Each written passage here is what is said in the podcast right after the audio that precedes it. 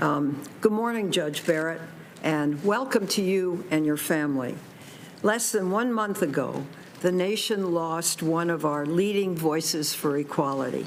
Ruth Bader Ginsburg left very big shoes to fill. Judge Ginsburg loved the law, and she loved this country. She worked all of her life to ensure that the opening words of our Constitution, we the people of the United States, in order to form a more perfect union, included all the people, not just a few, elite few. She was a standard bearer for justice. Justice Ginsburg's nomination was the first one that I participated in when I came to the Senate, and it was a real thrill to be part of that crowded and celebratory hearing for someone who had broken down barriers and reopened doors and staunchly believed in a woman's right to full equality and autonomy. In filling Judge Ginsburg's seat, the stakes are extraordinarily high for the American people, both in the short term and for decades to come. Most importantly, health care coverage for millions of Americans is at stake with this nomination. So over the course of these hearings, my colleagues and I will focus on that subject. We will examine the consequences if, and that's a big if, Republicans succeed in rushing this nomination through the Senate before the next president takes office. But most importantly, in just a few weeks, on November 10th, the Supreme Court will hear hearings in Texas v. California, a case brought to strike down the, Amer- the ACA. The president has promised to appoint justices who will vote to dismantle that law. As a candidate, he criticized the Supreme Court for upholding the law and said, and I quote, "If I win the presidency, my judicial appointments will do the right thing, unlike Bush's appointee, John Roberts, on Obamacare," end quote.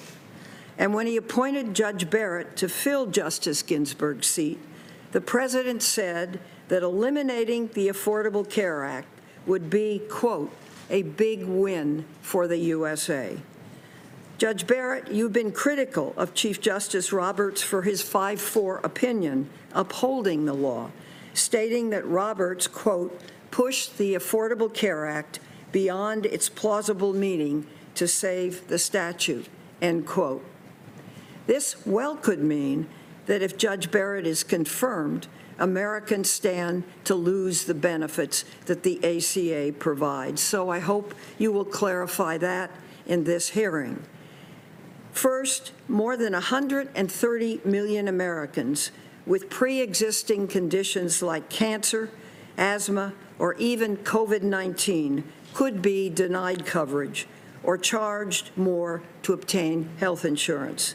This includes more than 16.8 million Californians with pre-existing conditions, and we are just one state. But I think you sh- should know how we feel. Secondly, some 12 million working Americans are covered through the ACA's Medicaid expansion.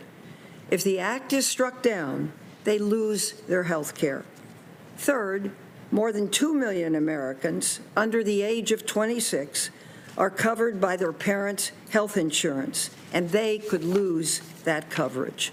Fourth, insurers could charge higher premiums for women simply because of their gender.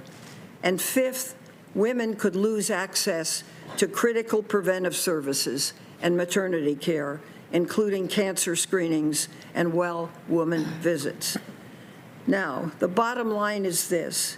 There have been 70 attempts to, reve- to repeal the ACA, but clearly the effort to dismantle the law continues, and they are asking the Supreme Court to strike down the Affordable Care Act. This, I believe, will cause tremendous harm. Consider people like Christina Munro Garcia of my home state. At age 60, Christina's eyesight started to fail because of cataracts. She had always struggled to obtain insurance because of pre-existing conditions, including C-sections and epilepsy. The cost of coverage, when it was even offered to her, averaged between $2,500 and $3,000 a month, far more than she and her husband could afford. In 2010, she was able to obtain coverage through the Affordable Care Act. Within weeks, she was able to have cataract surgery. This saved her life. Christina described her reaction when she was able to get coverage through the California Health Exchange following passage of the ACA. And let me quote, "It was like manna from heaven. I cried. After all these years of struggling to obtain coverage, I was able to get insurance through the California Exchange, no questions asked about my pre-existing conditions. The premium was worth 200 a month as compared to the 2,500 to 3,000 monthly payments I would have to pay before the ACA if I could even get an insurer to offer me coverage. As Christina further explained, and I quote, "People just don't understand what it was like, the incredible fear before the Affordable Care Act, having to worry about being able to cover medical expenses and not being able to find affordable insurance." End quote. We can't afford to go back to those days when Americans could be denied coverage or charged exorbitant amounts. That's what's at stake for many of us, for America, with this nomination. And that's why the questions we will ask and the views, hopefully, that you will share with us are so important. We are now just 22 days from the election, Mr. Chairman. Voting is underway in 40 states. Pre- Senate Republicans are pressing forward, full speed ahead, to consolidate a court that will carry their policies forward with, I hope, some review for the will of the American people. President Trump said last week that he had, quote, instructed my representatives to stop negotiation over a COVID-19 relief package until after the election, end quote, and to, quote, focus full-time on confirming Judge Barrett to the Supreme Court. When Justice Scalia died in February of 2016, Senate Republicans refused to consider a replacement for his seat until after the election. At the time, Senator McConnell said, "The American people should have a voice in the selection of their next Supreme Court justice." When asked in October 2018 if Republicans intended to honor their own rule if an opening were to come up in 2020, Chairman Graham promised, quote, "If an opening comes in the last year of President Trump's term and the primary process has started, we'll wait till after the next election." Republicans should honor this word for their promise and let the American people be heard.